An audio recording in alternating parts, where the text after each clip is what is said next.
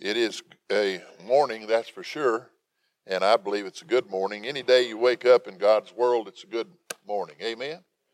Amen.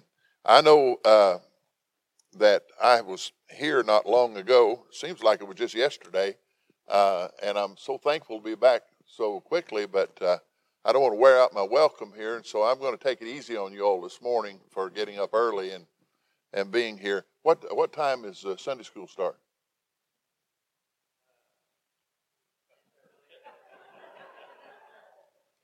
I'll ask somebody else next time.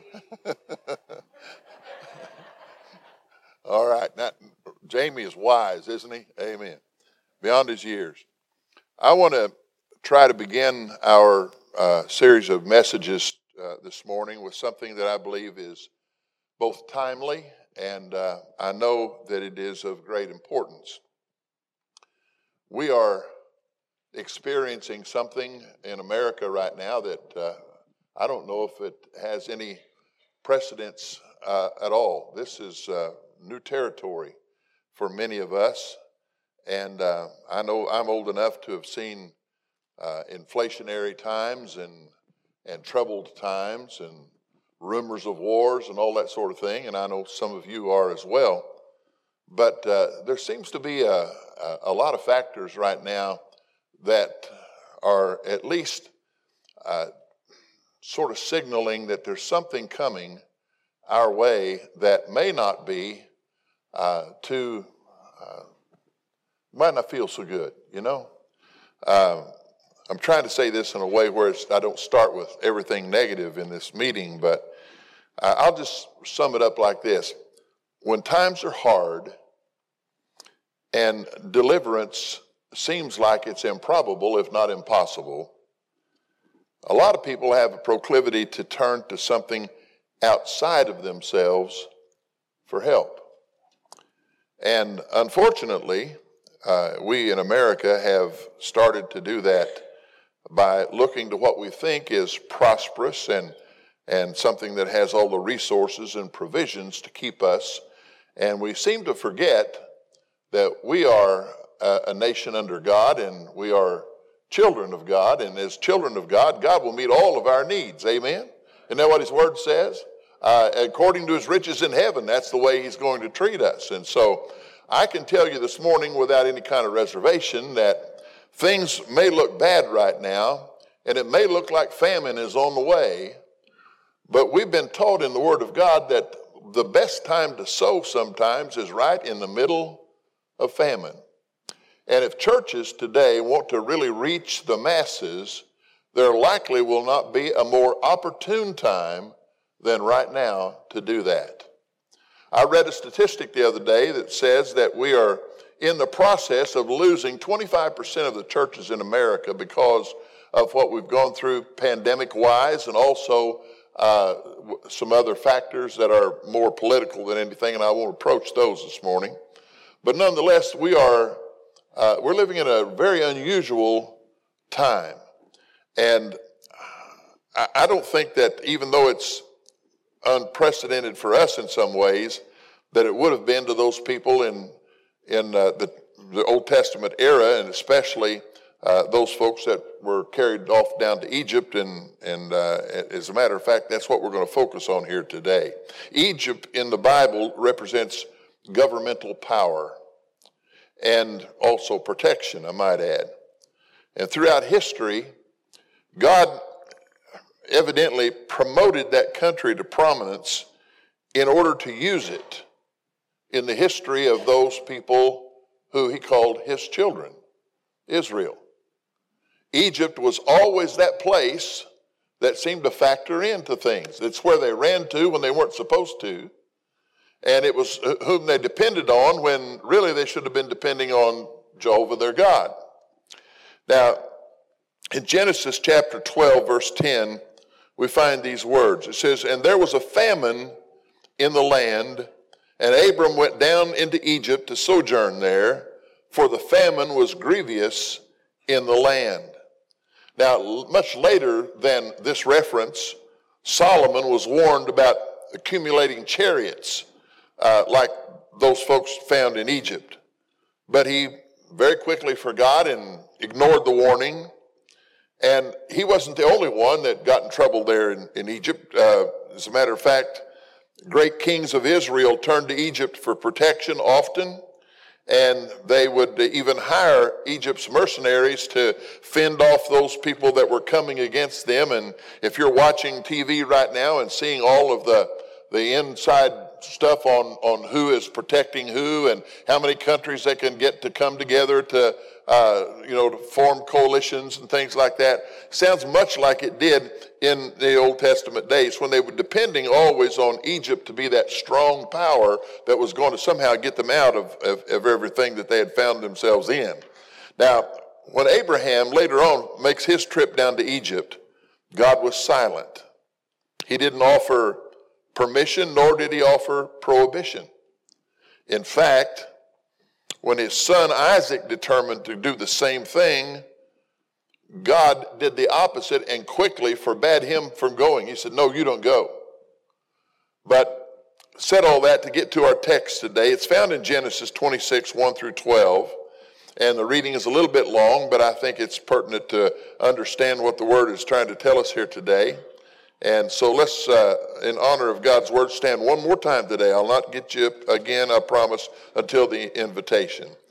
The word says here, and there was a famine in the land beside the first famine that was in the days of Abraham. And Isaac went to Abimelech, king of the Philistines, unto Gerar. And the Lord appeared to him and said, Go not down into Egypt, dwell in the land which I will tell you of. Sojourn in this land, and I will be with you and bless you, for unto you and your seed I will give all these countries, and I will perform the oath which I swore unto Abraham your father. And I will make your seed to multiply as the stars of heaven. And I will give unto your seed all these countries, and in your seed shall all the nations of the earth be blessed. Because that Abraham obeyed my voice and kept my charge, my commandments and statutes and laws, and Isaac dwelt in Gerar. And the men of the place asked him of his wife, and he said, She's my sister. For he feared to say, She is my wife, lest, said he, the men of the place should kill me for Rebekah, because she was fair to look upon. And it came to pass, when he had been there a long time, that Abimelech, king of the Philistines, looked out at a window and saw, and behold, Isaac was sporting with Rebekah, his wife. And Abimelech called Isaac and said, Behold, of a surety, she is your wife. And how did you say she is my sister? And Isaac said unto him, Because I said, Lest I die for her. And Abimelech said, What is this that you have done to us? One of the people might lightly have lain with your wife, and you should have brought guiltiness upon us. And Abimelech charged all of his people, saying, He that touches this man or his wife shall surely be put to death. And then Isaac sowed in that land and received in the same year a hundredfold. And the Lord blessed him. Now pay attention for just a moment to these next words. At the exact time when it did not appear that it could ever be fruitful, Isaac sowed in famine. We're in a famine right now. We're in a famine spiritually in our nation. You may not see it at this church. I know it's prospering. I pastor a church that's prospering, but I look around us and there are churches closing their doors. We've lost several of the churches in our association. Some of them have 10 to 12 people in them on Sunday morning. Not anything wrong with small groups, but that's not what God had envisioned for His church. There's a famine right now of the Word of God. And there's a famine of spirit in the churches of God. And now is not a time for us to start focusing on everything that's happening around the world and forget that God has put us here to sow. God has put us here to reap. He wants souls. He wants to see people change. He wants their lives to be changed. And you'll never do that trying to hoard up something for famine. Have you been to Walmart or one of those places lately and tried to figure out what has happened to saltine crackers? I looked. I didn't just look there. I went from store to store. I can remember not too long ago, and I'm told it's coming again, that I had to go and look for toilet paper. There's nothing more frustrating than standing in Walmart and staring at a big line of open shelves with nothing in them when there should be toilet paper there. Amen. Our daughter gifted us with a package of toilet paper, and it was like gold. That's the mentality that people have when things begin to dry up. But God does not want us in that mentality where spiritual things are concerned or where His church is concerned because He died for the church and He intends for us to have a bountiful harvest. And the only way we can do that is learn to sow properly in famine. Let's pray together, and then hopefully God will let me preach for a little while this morning. In Jesus' name, Lord, I come to you just now, and I ask you, Father, to do something that only you can do. I am not a worthy vessel to even stand here this morning, certainly not capable in any manner on my own. All that I have, I, I don't think it would suffice for anything here this morning. But Lord, you can deliver a message that will impact people's hearts, minds, and their lives, total lives.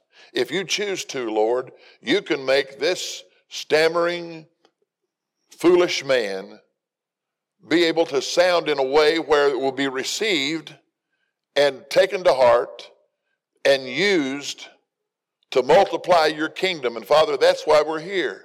We're not here for just for fellowship. As much as I love these folks, Lord, it's not why I'm here today.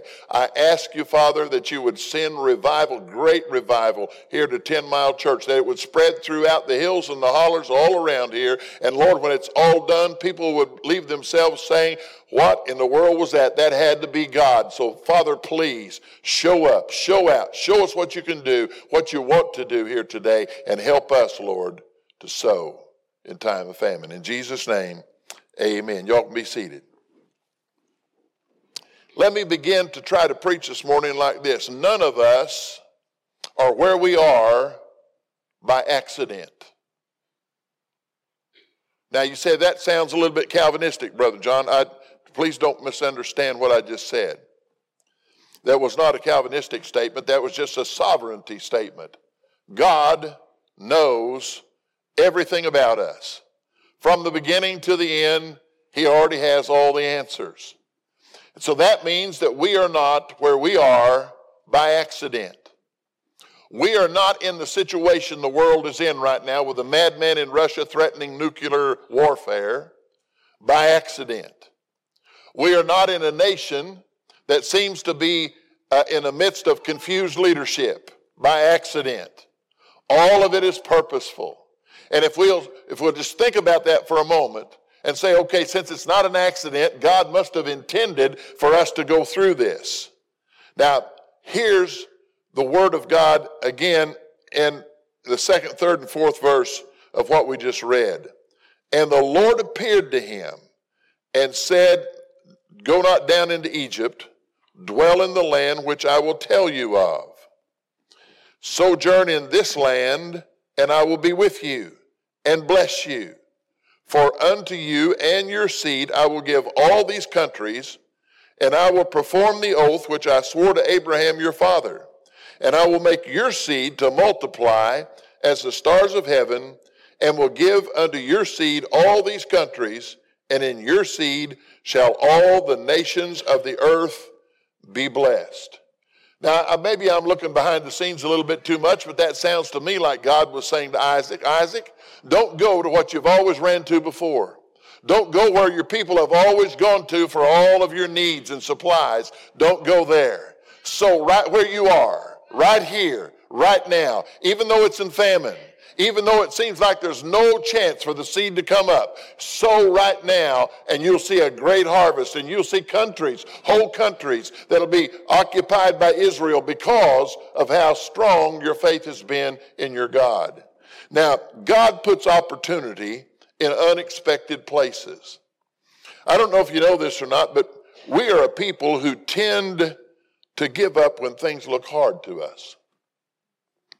We're getting more like that every day. I, I, I fear that it's, we, we've not seen the end of it yet unless we have something that turns it around. But I want you to know that many times the greatest opportunities are in those places that we would run from.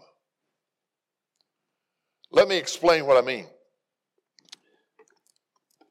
God does not always work in our comfort zone.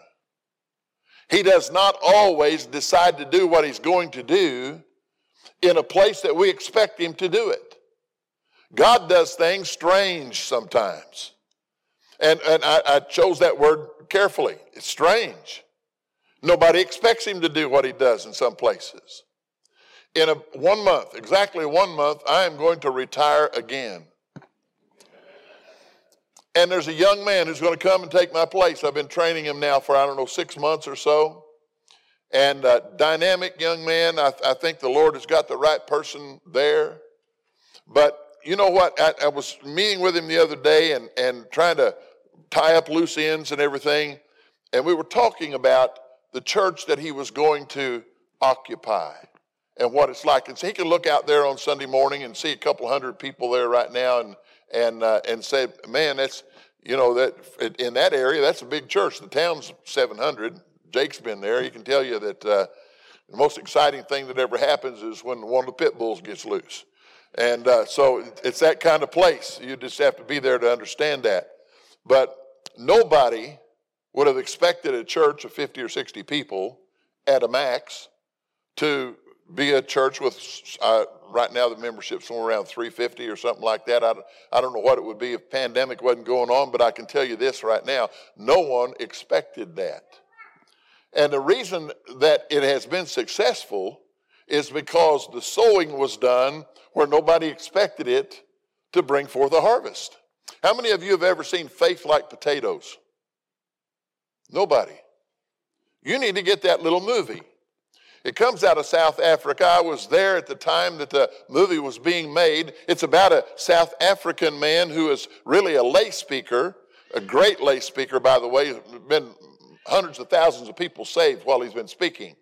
But he talks about when they were planting potatoes in a time of famine. And everybody said he was crazy. There's no way that these potatoes are ever going to make anything because there's no water where you're doing it. It just ain't going to work. You know, just forget this. This is a waste of, you might as well chop those things up and fry them. Amen. Don't just waste them by putting them in the ground. But sure enough, even though it seemed like it was an impossibility, those potatoes came up. The movie is awesome and it's a true story and it would be worth your time to watch. And, and I, I, I think it's still available. Uh, just a Google Faith Like Potatoes and you'll find it, I believe. But the thing taught me something. It taught me that there was a great movement of God going on because somebody listen to God, and God said, do it, even though it does not sound like it's a wise thing right now. Sometimes people hoard toilet paper and saltine crackers because it looks like we better hang on to everything we've got or we're not going to have enough when the famine comes. When uh, all the time God is saying, plant some of that paper over here. You know, use it up. Do what you got to do. Don't worry about tomorrow. What you do instead is trust me. And I got news for you, friend. I still serve a God this morning who's able to meet all of your needs according to his riches and glory. All of your needs. There's nothing our God cannot do. So, so when it does not look like it's a proper or appropriate time. Whenever you feel like your head ought to be hung down because of all the conditions, instead of hanging your head down, look up. Your redemption draws nigh. Look up because the Lord is coming back. Amen. You ought to be an excited church. Even at this hour of the morning, you ought to be excited for what God is about to do with some people who will say, it's famine, but we're going to sow it anyway. Amen. Ah, you guys have forgotten. You still have a bell. You, you took it away just for me. Jacob you need to quit lying.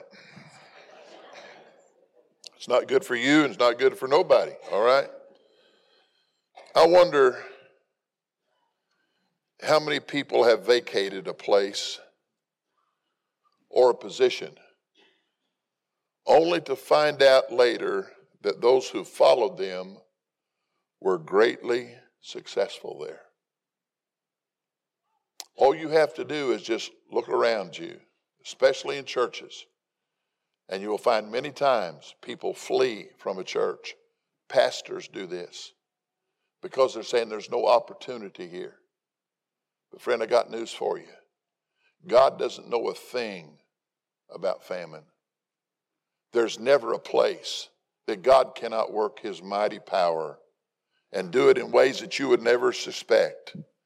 Isaac had to resist the tendency to run away from conditions that were bad. Now, I'm convinced that bad conditions follow us when we run from them. They just seem to go where we go. I don't think y'all are listening to it. I see this a lot of times in relationships. Now, I don't want to upset anybody by these words. So if you're in the midst of a bad relationship right now, I don't know anything about it. Nobody's told me anything. But I see folks all the time that jump out of one bad situation immediately right into one that looks just like it. Do you know why? Because when you don't stand and, and believe God to start with, that situation follows you everywhere you go. I, have seen folks that said, you know what? My boss is so unreasonable, I cannot work there anymore. I've got to find a better place. I, it, it, it just, it's just the worst place ever. And they go to some place else, and I'll be it's the same way there. Nothing changed. The reason that nothing changed is because God knows where we're at. It's not an accident. He knows we're going to go through these things. Sometimes He's got us in a place or a situation that seems to be barren, but all He's doing is teaching us a lesson about His sovereignty. God is not going to abandon the church today. You see, I'm not sure about this sermon being applicable for here. Believe me, it is. Because in the minds of people sitting in the pews, sometimes there rests a different projection than what people see. A lot of people's minds today are defeated because of pandemic, because of Putin. One more P and I could preach a sermon, amen? But that's where we find ourselves. We need to learn when God says no, He is sovereign. And we need to learn that He is sovereign when He says to do what seems to make no sense to us. God is in charge. Now, secondly, this morning, sowing in famine always involves sacrifice. You have to give up what little you have now in order to reap bountifully later. Did you ever wonder about old Isaac when he went out there to sow the seed? All he had left was a little bit of seed. And I don't know about you, but when I'm hungry, I, my, my first impulse is not to take what I've got and put it in the ground it would I would be looking at how long are those things going to last me? You know, how, how long can I live on baked potatoes? But instead, God says, go ahead and use what you've got in a time that does not seem to be really advantageous, and let me be the one who brings the harvest.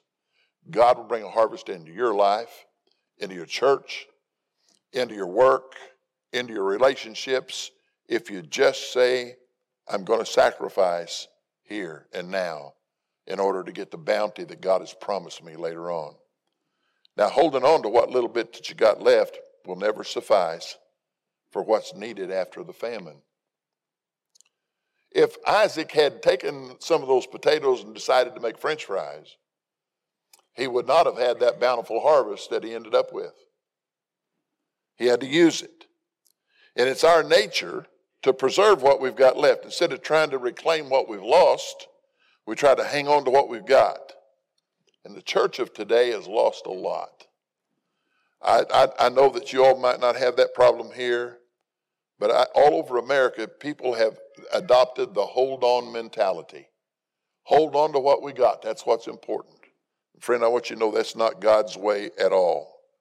He wants you to rightfully claim what belongs to you in your home, in your, in your family life, in your church life, and in your individual life. God wants you to be strong because we're going to have to stand strong in a time of famine in order to reap the harvest later on. You know, most of you have heard about Thomas Aquinas. You know Thomas Aquinas? You, you, you know as much about Thomas Aquinas as you do potatoes. I can see it already. Thomas Aquinas was a, a, a brilliant speaker, writer. Uh, he was a Catholic, by the way, and he, uh, he, he, got to go and, and meet, I believe in it was in the 1200s, he got to go and meet with uh, the Pope at the time. The Pope's name was Innocent. I don't think he was, but anyway, it, that was his name. And so he went to see him, and uh, uh, the, the, the, Pope was so, uh, in one way, enthralled with him being there and him being so famous at the moment, but also kind of upset with him because he kept writing things about that church that uh, he, he found wrong with it. And the Pope said, Come and let me show you, Thomas Aquinas, what God has done. And he took him and showed him the treasury in St. Peter's Basilica. And he said, Look at all this. Sure enough, there was gold there, and silver, and jewels, and all sorts of things. And the Pope pointed at that and said, Thomas Aquinas, no longer can we say, Silver and gold have we none. To which Thomas Aquinas responded, Neither can we say, Take up your bed and walk. The church has forgotten that the real power is not in what it looks like, it's what lies underneath. And we ought not be hanging on to things right now that look like they're really worth something instead of saying, you know what, right now we're going to be the kind of church that's going to go out here into highways and byways and bring people to Christ. Friend, I don't know if you realize or not, but you have a wonderful opportunity right here. Wonderful. I don't understand why. I know your pastor, he's, he's, uh, he's lost his, his youthful figure a long time ago, too much pie and all that kind of stuff. But you know what? You've got a man who loves the Lord and you've got an awesome church. I don't know everybody here anymore. You know why? Because it grows so quickly that I don't know everyone. That's sort of a, a downer. I used to know everyone here. But, but you know what? I'm glad to see all the new faces. Because you see, people are coming because they sense something is happening that they ought to be a part of.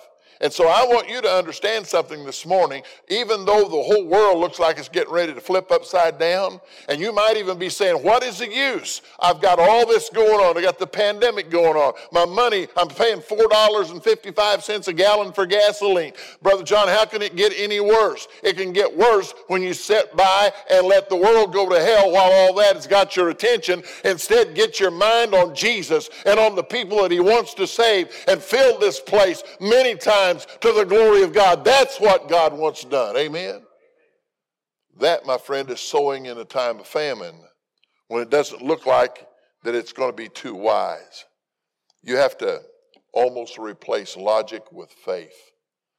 You know what? I'm not even sure that's, that's right. I think you must do it. See, logic says, I'll wait till times are better and then I'll prosper. But faith says, if I give up what I have now, he who is my supply will give me more when I need it. That's the mentality that we ought to adopt. In 1 Kings chapter 17, verses 11 through 16, we find these words. As she was going to fetch it, he called to her and said, Bring me, I pray you, a morsel of bread in your hand. And she said, As the Lord your God lives, I have not a cake but a handful of meal in a barrel, and a little oil in a cruse. And behold, I'm gathering two sticks that I may go in and dress it for me and my son, that we can eat it and die. And Elijah said unto her, Fear not. Go and do as you have said, But make me therefore, or thereof, I'm sorry, a little cake first, and bring it to me. And after, then you can make for you and your son. For thus says the Lord God of Israel The barrel of meal shall not waste, neither shall the cruse of oil fail, until the day the Lord sends rain upon the earth. And she went and did according to the saying of Elijah, and she and he and her house did eat many days.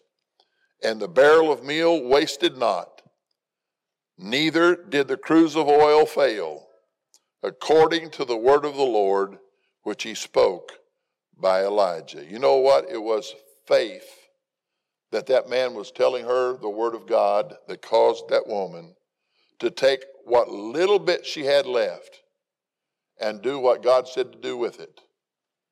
And had she not done that, they would have eaten what little bit they had left and had died from starvation. But instead, she had faith. And because she had the faith, God fixed it miraculously. I, it's kind of like those little fish that uh, they were gathering up for Jesus, you know, uh, trying to feed the 5,000. I, I still, I can't get this out of my head how, how people must have wondered that we're witnessing these kind of things. How's that happening? Because they take out and it's just filled right back up, you know?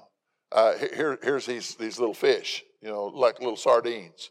I'm, I'm going to I'm gonna hand out some of these fish here, and and uh, wait a minute, there's still some in the basket, you know. And I, I, Peter's pretty stubborn. You do know that, right? He was a Baptist preacher, and he was very stubborn. And so I can just see him right now. Every time he'd take one out, he'd look down there, and there was another one there. And I, I suspect that Peter must have thought for a time or two, this ain't right. How can that be happening? You know, sometimes God is doing a work in our midst and we, we just don't realize that it's Him that's doing that. We, we, we try to give credit for everything else and try to figure out why that's happening. It just isn't logical that that can take place.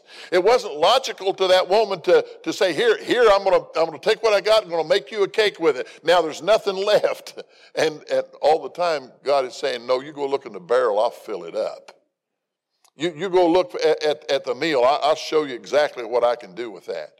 But you've got to be able to give up your logic and use, on, use your faith on the same thing.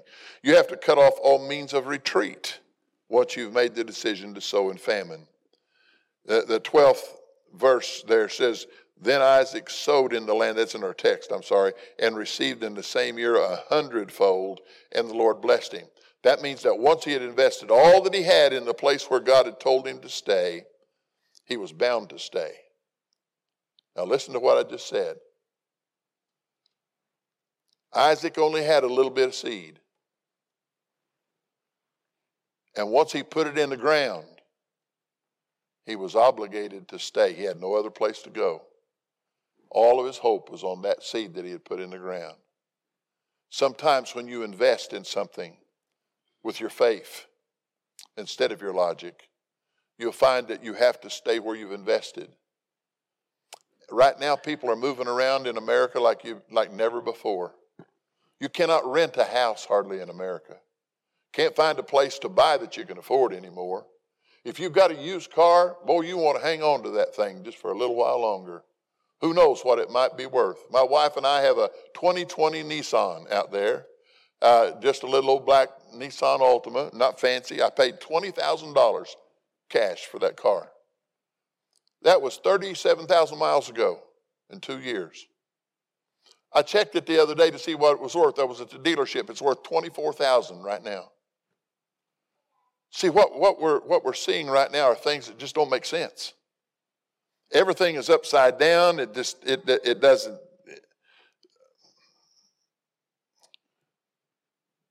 it doesn't make sense to me to try to plant a safety net right now. Jake, I don't know if you know this or not, but I'm going to tell you anyway. Sometimes when things look really good around you, if you only knew what was going on in the minds of people and what they were thinking, negativity has really had a field day lately. It's all over the place. And the only way that you can ever get past that is to say, I'm invested I'm going to, I'm going to sow and I'm going to wait for the crop. God has promised it will come up. Third and, and last today, God blesses those who place their dependence in Him. You know, if you're ever going to see God's promises, you have to learn how to look past your circumstances. I don't understand a lot of things in life. Uh, circumstances can really be a downer. Did you know that? How many of you have ever had news that you had bad health or something like that, and all of a sudden your whole world has changed? You know, bad circumstances. Get your mind off of God and everything else if you're not careful. I, uh, I, I, I, have started dialysis. Do you, all know what dialysis is, right? You, when your kidneys quit. Well, anyway, uh, I, I opted for something called peritoneal dialysis, which means they put plumbing in my belly. You know, it's like French drain, only small scale. And they, they put it in and hooked it all up and everything. And, and uh, so I, I went to the clinic to start the process. They externalized the thing and told me I'd have that little thing sticking out my belly for the rest of my life. And, and uh, when I uh, started to drain the stuff, now the circumstances already a little bit bad, okay? Because when your kidneys quit, that's, that's a big deal. And so I wasn't real fond of that at all. And I wasn't fond of the surgery, and I wasn't fond of anything that they'd done to me so far. But they put it in, and it wouldn't drain out. And they couldn't figure out why. So recently they sent me for an x ray and they said, well, it's put in wrong. It's put in too high. And so what I have to do every morning, by the way, I was doing that this morning at five o'clock, is uh, sit on the side of the bed and, and do this. I, I, nothing on me works anymore. I'm old. But I've got the strongest stomach muscles you've ever seen in your life. I've just been been doing this, you know, and uh, what basically what I've done is made myself a pump, you know, and I and the Lord has provided so greatly. Listen to this. He even put something there that I can get hold of and push up on. Why is that funny? But seriously, a hundred without it and a hundred with it, and it all comes out. And so I asked the other day the doctor, I said, Well, what does this mean? He said, You're the pump. What happens if I can't do that anymore? He said, You get to do it all over. They do the, the whole thing over. Circumstances look terrible, right? That, that, that's not a very good outlook. I'm 78 years old, going to go to heaven before long anyway, but that, that's circumstances. Now, circumstances can get your mind off of things to the point where you can't be any good to anybody except yourself. Amen. Sometimes even that is not good. But if you will just look past the circumstances, God has opportunities waiting for you. I told you I retired for the second time. I'm also in the process of getting my name into the association in Springfield, Missouri, where there's 85 Southern Baptist churches in the same town. And I hope to be preaching somewhere every Sunday until the Lord comes to get me. Amen? You don't stop because circumstances are bad. What you do is start looking past those things and say, God, you've got me here for a reason right now. What's on the other side of what you're taking me through? That's the good news for you today. There's always the other side. And God wants you there. The God wants His church there. I'm convinced of that. Have been for many, many years. God will bless you if you sow right now in time of famine like never before. Don't overlook his promises because of the circumstances that surround you. You know, if Isaac had gone on down to Egypt, he might have he might have found that those who run to Egypt stay there a long time. If he had not just stopped right there where nobody thought anything would grow and planted,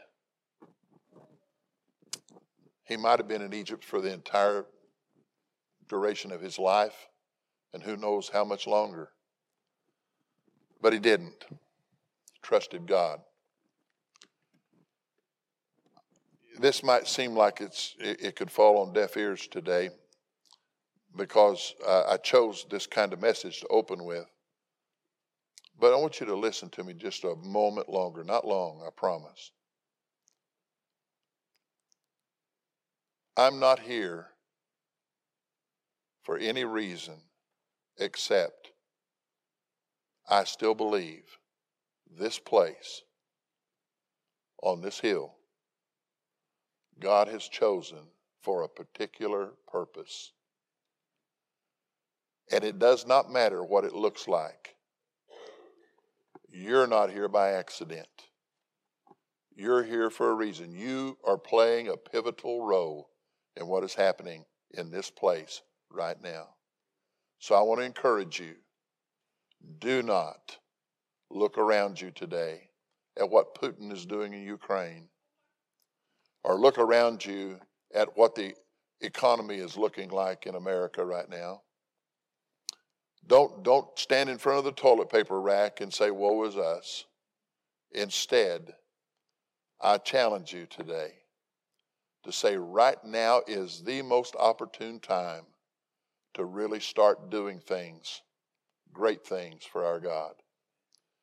And I know you've seen a lot of folks saved and a lot of folks baptized. Praise the Lord for that. But right now, I'm going to ask you to make a decision this morning. Decisions are they're made every Sunday. Some people decide to do what God has asked them to do. Some people decide to go on their way and forget everything you said. There's, everybody here is going to make a decision. But I want to ask you today to, to just look at the situation that the world's in right now. And, and you know how you've been thinking about that when you've been watching the TV screen and what, all that's going on. And in spite of all that, I want to challenge you to get on your knees before God today and say, God, I'm ready to make this a serious meeting. One in which we start really bringing people in here in, in great, great numbers because the harvest is very near. How many of you believe the Lord is coming back? Do you? How many of you believe He's coming back very soon? I do. I don't know about you all. I, I didn't see very many hands go up then, but I believe it. I, all this is not by accident. But don't run to Egypt. Church, make a commitment today. We're going to stand on the Word of God and we're going to build a great work for God, greater than anything we could have imagined. A harvest that's a hundredfold. So, would you please stand right now, all over the place, no one looking around? Uh, bow your heads if you would. Let me ask you how many of you, right this very moment, know that if you left this world, Jesus all of a sudden got up off his throne in glory and came to this earth to take his church home? How many of you are sure that you would go with him? Go ahead and raise your hands if you're sure. I'm on my way, Brother John. I would go. All right, put your hands down. Now, I want to ask you a question. Do you know why you could not raise your hand just now? Because the Word of God says there's only one way, one name under heaven given among men whereby we must be saved. It's the name of Jesus. And you have to call upon that name. The Word says you have to confess with your mouth the Lord Jesus and believe in your heart that God has raised him from the dead if you're going to be saved. That's the requirement. And that seems like it's so simple, but yet that, that horn could blow in heaven at any moment. It is so near, you can almost, almost hear the trumpet begin to sound. Don't leave here today without knowing that if he came today, you would go with him to spend eternity in heaven. Here's how you can know in just a moment, I'm going to ask you to raise your hand if you're not sure you would go to heaven if Jesus came for you today. If you raise your hand, I give you my word. I won't come to you, I won't embarrass you. All I'll do is pray for you in just a moment. And many of you, I don't even know your names. I, I, I wouldn't know how to, how to I, I won't embarrass you. That's a promise. I'm not going to come to you. I'm not going to tell the preacher who you were. I don't even know who you are. But I will ask you to just be honest before God. If you're not sure you would go to heaven if the Lord came back right now, would you just be honest enough to slip up your hand, and by doing so, you'll be saying, "Let you know." And pray for me too, preacher. Is there anyone here today in this room that would just slip up your hand and indicate by doing so that you want to know for sure before the day comes that you have to stand before the judge? Is there anyone anywhere? So far, I haven't seen a hand. I want to make sure I'm clear. If you do not know that if you died right now, you would not go to hell, but you would go to heaven, let me pray for you. If that is you, you have my word. No tricks. I won't bother you at all. Just pray. Would you slip up your hand? Let me pray for you. I don't see a hand. All right, head still bowed, eyes still closed. If you know somebody right now that's lost, somebody that you really care about, but you're not sure that they would go to heaven if the Lord came back right now. I want to ask you if you would be willing to commit today to pray for them until you see God save them. You need to get one on your heart, at least one.